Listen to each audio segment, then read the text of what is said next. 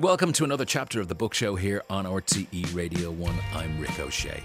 There's a bit of a crime feel to the show this week. Later on, we begin at the end, if you know what I mean, with Chris Whitaker talking to the Reading and Feeding Book Club. And Stefanie Preissner walks us through a lineup of Scandinavian cops, American cops, UK cops, and even the Gardaí. But first, When Helen Cullen started writing her novel The Truth Must Dazzle gradually, she knew she wanted to chart seismic societal change as seen through the lives of one family off the west coast. She also found herself interrogating the cultural meaning of the Irish mammy. It's a consequence, she says, of our iconisation of the role of mother in Irish society that mothers as fully formed three dimensional characters have historically been largely absent from our literature. Helen Cullen joins me now. Helen, you have literally done the dissertation on this subject. Hi, Rick. Thank you so much for having me on to talk about this.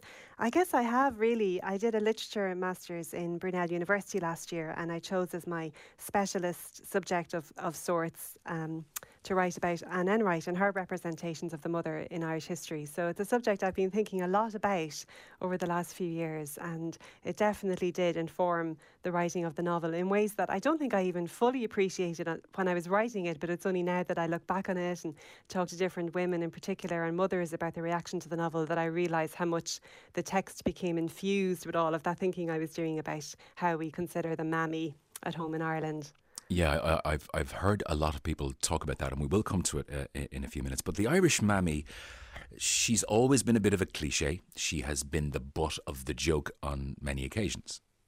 I think it's true to say that that Irish mammy symbol has become a figure of fun in a way that at this point now, I just think that joke isn't funny anymore. You know, we have these generations of women who sacrifice pretty much everything, you know, to raise their families when the state and the church were holding hands in their subjugation. And hopefully everyone's beginning to wake up to this that, you know, there are women with agency and independent thought and imaginative lives of their own.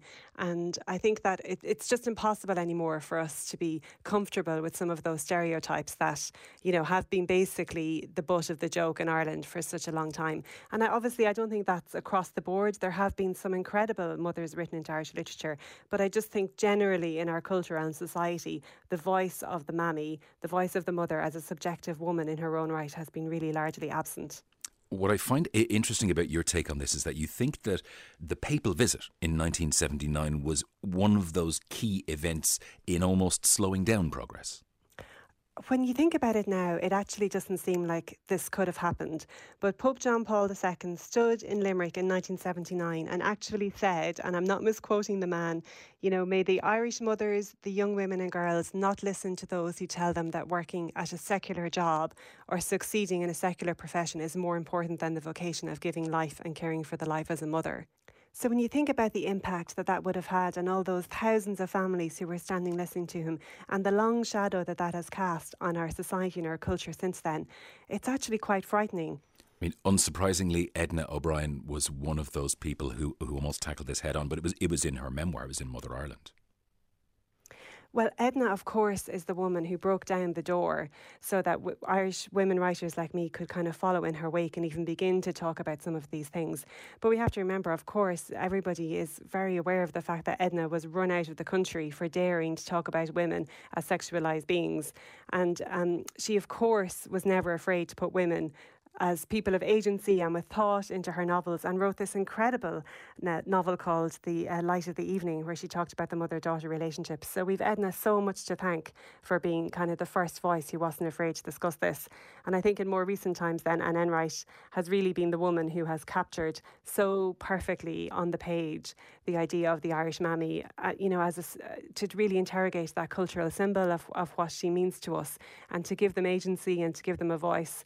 And so I think, you know, for me, Anne Enright has done the most in recent years to really kind of, you know, interrogate that idea of the mother and g- represent the real mammies on the page to us and not just, you know, what they serve to us as a symbol. She did some extraordinary work in, in that area when she was the laureate for fiction a, a few years ago. Absolutely. I mean, Anne, Anne wrote a memoir 2004 called Making Babies, where she, you know, at that moment reflected a lot about what it meant to be a mother and to be a writer. And she said even then, you know, can mothers not hold a pen? because it was so clear to her that you know mothers, as someone who was who were allowed to have a voice and a cultural platform in Ireland, you know, was still a really rare thing. I mean, back in 1929, Virginia Woolf said that we think back through our mothers if we're women because we can't go to the great men writers for help, however much we might go to them for pleasure. And when you think about the fact that Anne was still writing about this in 2004, it's really remarkable. So I, I think it has really become a major legacy of her work, and particularly as her laureate for fiction, for to ask people to really start considering this and think about it, and you know interrogate ourselves about why we're comfortable with these ideas that we have about our mothers. Uh, you know, my friends and I often talk about now the fact that we consider ourselves to be such strong feminists, but sometimes that collapses a bit when it comes to looking at our own mammies, because even though we might want you know, empowerment and individualism and agency and excitement and adventure for all the women in the world, it's still really hard to shake off the idea of what we want our own mammies to be. And I think that's a really complicated thing. I want to get back to your most recent book, if I can, because y- you do things here as, as, well. The Truth Must Dazzle Gradually uh, is your second novel. It's one of my favourite books of, of 2020. But Maeve, who's the, the central character in the book, she's a blow in. That's kind of a, a, an important, a, a key aspect in telling the story. It is. I deliberately had Maeve arriving into Ireland as an American who would be coming into the country in 1978, the year before that in People's Mass in Limerick in 1979, so that she could serve as a lens through which I could view some of these ideas about motherhood in Ireland and have her battle with that idea of the perfect mammy that she was going to ask to be to become if she was going to have children in Ireland herself and see how that would inform how I approached representing the mother in Ireland by having this outsider look at it. And I think it was something that Maeve really struggled with, you know, having to bring up her children where they were comparing her to the other Irish mammies who were maybe conforming to this idea of what a mother should be. And it was a really interesting way for me, I found, when I was writing on it, to kind of tackle some of these subjects. I'm not sure how much of this is explicit. You know, when you're actually writing the novel, you're sort of letting the story unfold. And then it's kind of later when you go back and start teasing out some of the themes and thinking about, you know, your grand design of the novel that uh, some of these things become clearer to you. But um, Maeve ended up really being for me a way to start really interrogating some of these things in my own work and contributing to that conversation. And I think Maeve, as an American woman in Ireland, did really struggle with how much she was compared to the other Irish mammies. And there's this moment in, in the novel that was really hard for me to write, but that a lot of people have responded to, where she says that she feels it is so much easier to love a dead mother than a mad mother in Ireland because she's struggling so much with how much she feels she's let down her family by not being able to perform in the way that you know the other Irish mothers that their children are witnessing, you know, are, are behaving around her.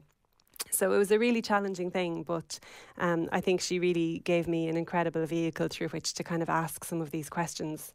I mean, unsurprisingly, given the strength of Irish writing in, in recent years and Irish writing by women in, in recent years, there is a whole new wave of modern Irish writers who are all tackling this theme as well, isn't there? Yes, it has been incredible to witness these voices coming through who are discussing some of these subjects you know, that as we talked about, have been sort of dormant in our literature for such a long time. I mean, even just this year, Elaine Feeney has written an incredible book, As You Were, that I know you're familiar with, that, you know, really looked at generations of women in Ireland and has a really complex Irish mother at the centre of that. And it's been really important to the cultural conversation in Ireland to have these novelists coming through. I mean, Sinead Gleeson's book, Constellations, even though it's non-fiction, you know, spoke so much to the subject about, the, you know, the mother in our society. Sometimes I think you know the idea of the mother was de- was regulated in the past to a kind of a domestic issue that didn't have political power. But these incredible women coming through have definitely you know woken the world up to its importance. Just just maybe to finish if somebody had told you when you were writing The Truth Must Dazzle Gradually that you'd write a book about the complexity of motherhood in Ireland and one in which the depiction of a mother is maybe what has resonated best with readers, what would you have thought? Well, I would have been very surprised.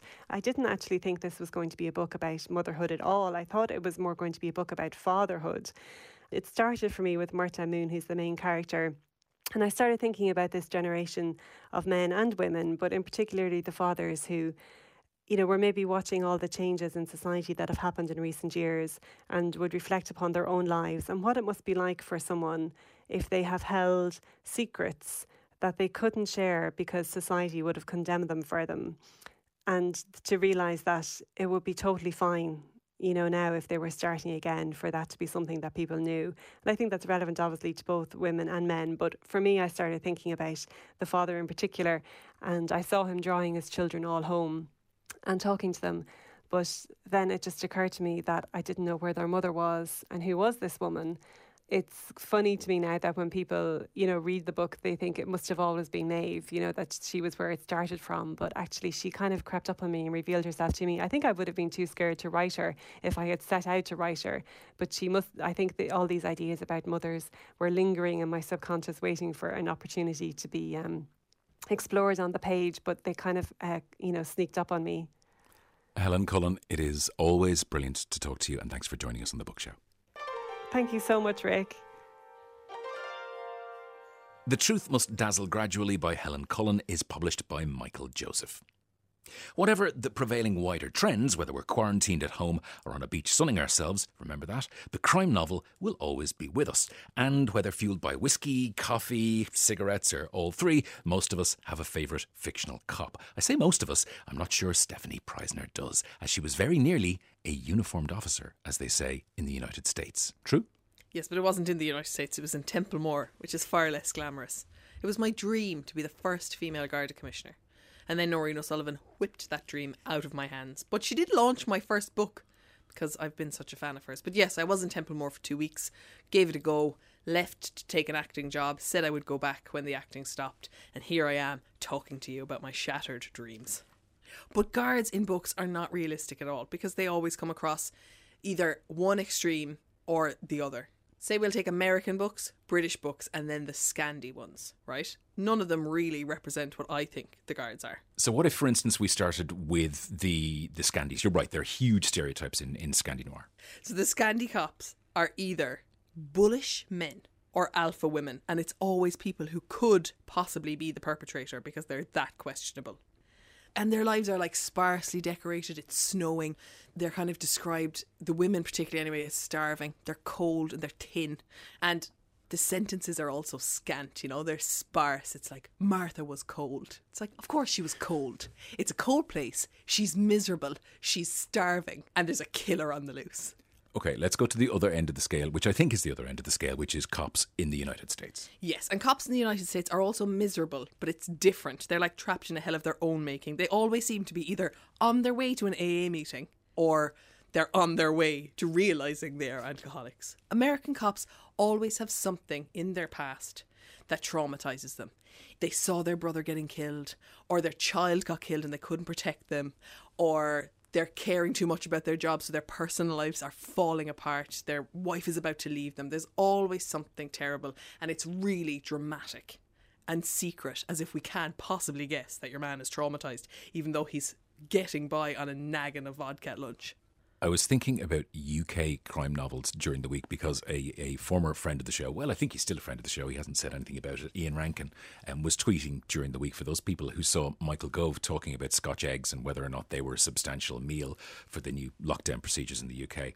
Ian Rankin had tweeted a reminder of Rebus's patented recipe for Scotch eggs. Put eggs on to boil, pour a scotch while you wait, keep drinking, throw away the eggs. That's about right, isn't it? It's this thing, and I don't know if it's our inherited trauma as Irish people, but there's thing about Brits, British cops in these novels in particular.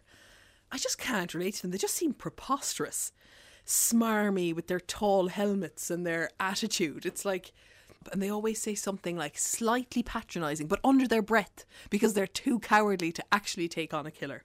And I find them totally unrelatable. We've all heard about awful things that have happened in Britain, but in the crime novels, they always seem to be tackling this awful killer who people don't quite know. You know, they give him a naff name and kind of make a caricature out of him. Whereas actually, if you take the reality of the news cycles in the Daily Mail sometimes, that's horror enough. Which leads me back to where I think we're going to finish here, which is Irish guards in books. Oh, that's come on. Aren't they great? When it's done well, it's brilliant. And actually, the time I've seen it done best in fiction was actually with Graham Norton's Holding. Did you read that? I did. It was great, yeah. And did you like the cop in it? Uh, Sergeant uh, Collins, yeah. Yeah, Sergeant PJ Collins. He's an actual member of An Garda Síochána. Do you know what I mean? Like you can imagine him stopping you at a COVID checkpoint and asking you, "What's the purpose of your trip?" And you saying, "I'm just out for a drive," and him being like, "Go on, so off you go." You can just he was Don't just worry about the corpse in the boot. Don't, it'll be grand. yeah, he just wouldn't even look in the back of the car. You see, An Garda Síochána, they're not armed. They don't want to enforce anything. They want to educate. They want to engage. They want to have the chats. They want to have a pint with you, elbow to elbow, one of the lads. And I really got that in Graham Norton's holding. And he's also, he turned out to be, spoiler alert, very competent, did the job in the end. Great book if you haven't read it, do. But it's nice to see a fictionalised version of the guards that's actually quite true to life. And that's where we're going to leave that. Stefanie, thanks a million. Cheers. See you next week. It's time to hear from our second last book group of the year. Here's Dympna McKenna to tell us all about the wonderfully named Reading and Feeding Book Club in Drogheda. Hello, everyone, and welcome to Drogheda to meet our book club, Reading and Feeding, named after two of our favourite activities. Our club grew out of a conversation about how isolating life can sometimes be when living far away from family. At our first meeting in 2011, we had six blow ins, all of whom knew someone present, but no one who knew everyone. That night it was a case of shared trepidation. The first book we read was called Sister by Rosamund Lupton. The title just seemed to suit the occasion. It was a good read then, and her latest novel, Three Hours, was an even better read a few months ago. Since then, we have taken turns hosting our monthly meetings. The host prepares some food, we keep it simple, and she also chooses the book to read. We read all kinds of books, from literary fiction to crime to non fiction to graphic novels and everything in between. No genre dominates and no genre is off the table. During the nine years, we've read books that have been universally loved and a few that have been universally hated. Most have had mixed reactions from the members, but the worst response of all has to be that of indifference. You'll be pleased to hear that bland is definitely not a word we use when talking about tonight's book. Reading and feeding has enriched my life immeasurably. It endures because of its focus on friendship and belonging as much as it does on the reading. What more can one hope for? This week's book is We Begin at the End by Chris Whitaker, who I'll speak to shortly from his home in England. But before that, here's Fiona Gunn with a little about the book itself. We Begin at the End is literary crime at its finest. Set in a small town in California, it is a masterful tale of everyday tragedies and the lengths we will go to to save the people we love. It is populated with memorable characters, some of whom make bad choices which have devastating consequences. Even the supporting characters are complex and well drawn. It is intricately plotted and not a moment is wasted. I love how the author does not spell everything out for the reader, but yet everything is there on the page if you look. I guarantee this one will stay with you. And I'm joined by the author of We Begin at the End. Hello, Chris Whitaker. Hello, thank you for having me. Thanks a million for joining us. You you come highly recommended by this book club. Have you had any experience with this particular book with book clubs so far? Um, less so, just because it published during lockdown. Normally, I kind of do the rounds, you know, and go visiting and get really drunk with all the book clubs, and it's like I love it. It's my favourite part of it. But um, no, so it's all been online. So I've done a few Zoom ones, but they're not. They're just not the same. Well, you could always get drunk yourself. I that's- do, yeah, I do. My wife frowns though when I'm doing when I'm drinking alone. She doesn't like it. It's seen as being slightly less than professional, which I think is nonsense uh, as well. I do, frankly. I do. Tell me about the book though, because you're right. It, it did come out pretty much smack bang at the very beginning of COVID, when a lot of novels were, were postponed and were and were moved out. Um, the book was three years in the making. How how Mm-hmm. hard has it been to get the word out for this particular one? Um, not not as bad because we got Waterstones support the support of Waterstones and Easons as well. But I we kind of had a massive debate, me and my publisher, about whether we should push it back a year because it doesn't publish in America until March. So I'm starting to do all the PR for that. So I thought maybe we should have lined up with them. But then um, Waterstones got behind the book and they said, let's publish now. And I kind of went along with it and kicked up a bit of a fuss. And then they were right because now it's sold quite well and everyone seems to like it. So I've claimed responsibility for that idea as well. It, it's it's always good to do that. Tell, tell me about because people may not realize about the day job because despite the fact that you know you're you're a, an, an author, you have kept on a little bit anyway of Mm-hmm. the day job as a librarian. I do, I work in my local library, which I love. It's like my, I've had so many jobs in my life, and I think it's my favourite, other than an author, obviously. It's my favourite job. Um, yeah, we've been shut down for ages, you know, during lockdown, but it's kind of reopened now. And I don't know if a lot of people know that it's open properly because it hasn't been as busy, or if people are just staying away. Um, and I also trade in the stock market as well, which I used to do. So I kind of have three jobs at the moment. Well, what else would you be doing to keep yourself occupied at a, at a- at a time Well, we've got a newborn baby as well, and we're living on a building site. Any, anything else you want to throw in there? That's a lot. That's five. I know it is. Re- it's been it's been a really tough year actually. Okay, I'm going to get to the questions uh, from the Reading and Feeding Book Club because that's why we're here. The first one comes Okay. from Catherine McKenna. Hello, Chris. My name is Catherine McKenna, and my question is One reviewer of your book commented that We Begin at the End is the perfect example of a great American novel. We wondered, as a Londoner, how did you manage to make your novel sound so authentically Californian? And also, why go for an American setting in the first place? Okay, so the first thing America came about. Um, I you know when I'm reading a book, I generally prefer something that's set kind of a world away from the from where I live. And um, America is an amazing country to write crime. You know they've got these these gun laws, they've got these autonomous police forces that work in these small towns, so you don't really get caught up in the police procedural side of it, which is not what interests me so much as the character side of it and um, and it's just huge, isn't it? It's like a world within a country. You know, the landscape's diverse, the people. Um, I just find it easier. You know, my imagination tends to run wild when I set books in America. I've just written a teenage book, then that's set in the UK, so I have come home for one. But um, as for you know how I get it right. It's like trial and error, really. So i this is my third book set, set in America, and we always get an American copy editor, and I've got an American team of editors that have worked on this one. Um, but I think probably working in the library helps because um, I spend all my time reading and researching, and you know I need it. To, though the towns are fictional, they're set in real places, so I'll, I'll make up a town and plonk it down somewhere real, and then um, spend a long time with maps and books about California or Montana and um, and just go from there. Okay, question number two uh, about We Begin at the End uh, for you, Chris Whitaker, comes from Miriam. Hi, Chris. Miriam here. I really enjoyed this book, particularly the female characters. Duchess, a driving force in the story, while being an engaging character, can be very infuriating in that she often made snap decisions that had far reaching unintended consequences. My question is Were you worried that you might alienate the reader by this character trait in Duchess? Um, no, I wasn't at all. So Duchess is she's the star of the show. She's 13 years old, and and you know a 13 year old will make the wrong moves like we all do. You know, we still make bad decisions now. I do it all the time.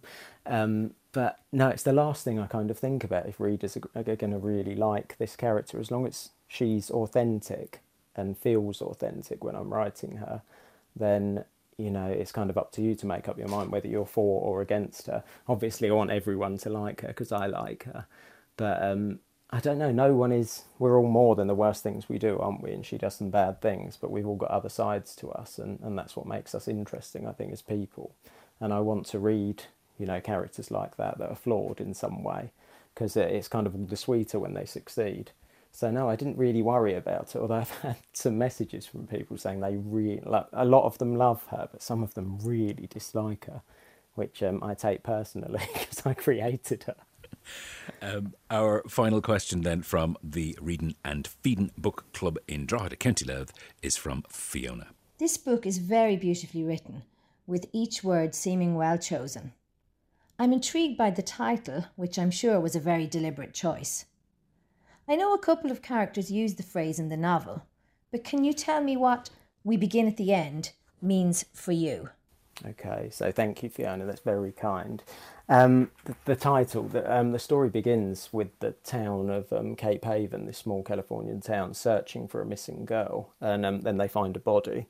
Um, that's the very opening of the book. Now, it's this kind of perfect cookie cutter small town on the California coast where nothing bad has happened before, so it kind of stuns them, and the, the locals they aren't used to it. And, um, and then the story moves on. So we pick up 30 years later and we catch up with some of the characters involved. And um, it kind of becomes apparent that they haven't moved on. They're kind of living in the shadow of this horrible thing that happened. Um, even Duchess, who was born a long time after the event. So um, the title, we're kind of beginning the story and what turns out to have been the end of their lives, all these people, and they're just kind of stuck. And um, then, kind of later in the book, the phrase is used by um, Duchess's grandfather, who is the, the dead girl's father and um, he tries to draw hope from the fact that you know if you believe in a heaven, then um, maybe uh, the eternal life begins at the end of this one. Um, Duchess questions this and finds it hard to accept that her life is kind of a dry run for the next life. Um, it was just a perfect fit, really. And I, I didn't actually name the book, so I named the, the prologue, We Begin at the End, and then my editor, because I've, I've given up naming books because they always get changed. And then my editor kind of pulled it out, and, and, and I'm really glad that she did because it is the perfect fit. Do you remember what was your original preferred title? I called it Book Three. and I will call the next one Book Four because I spent ages on titles before, and um, and then the sales department get involved and, and they kind of um, override everything else and work out what's what will work. And the right decision uh, in, in in the long run. Chris Whitaker, it's been lovely to talk to you. Thanks a million. Thank you very much. We Begin at the End by Chris Whitaker is published by Bonnier Books. Thanks to Chris and to the Reading and Feeding Book Club for the questions. If you'd like to volunteer your book group to take part in a future episode, you can drop us a line at any time to bookshow at rte.ie. And that's it for this week's book show on RTE Radio 1. The podcast is available wherever you find yours, and you can find us on Twitter and Instagram at BookshowRTE. I'll talk to you again next week. As ever, don't forget to check with your local bookshop for any of the books featured on the programme.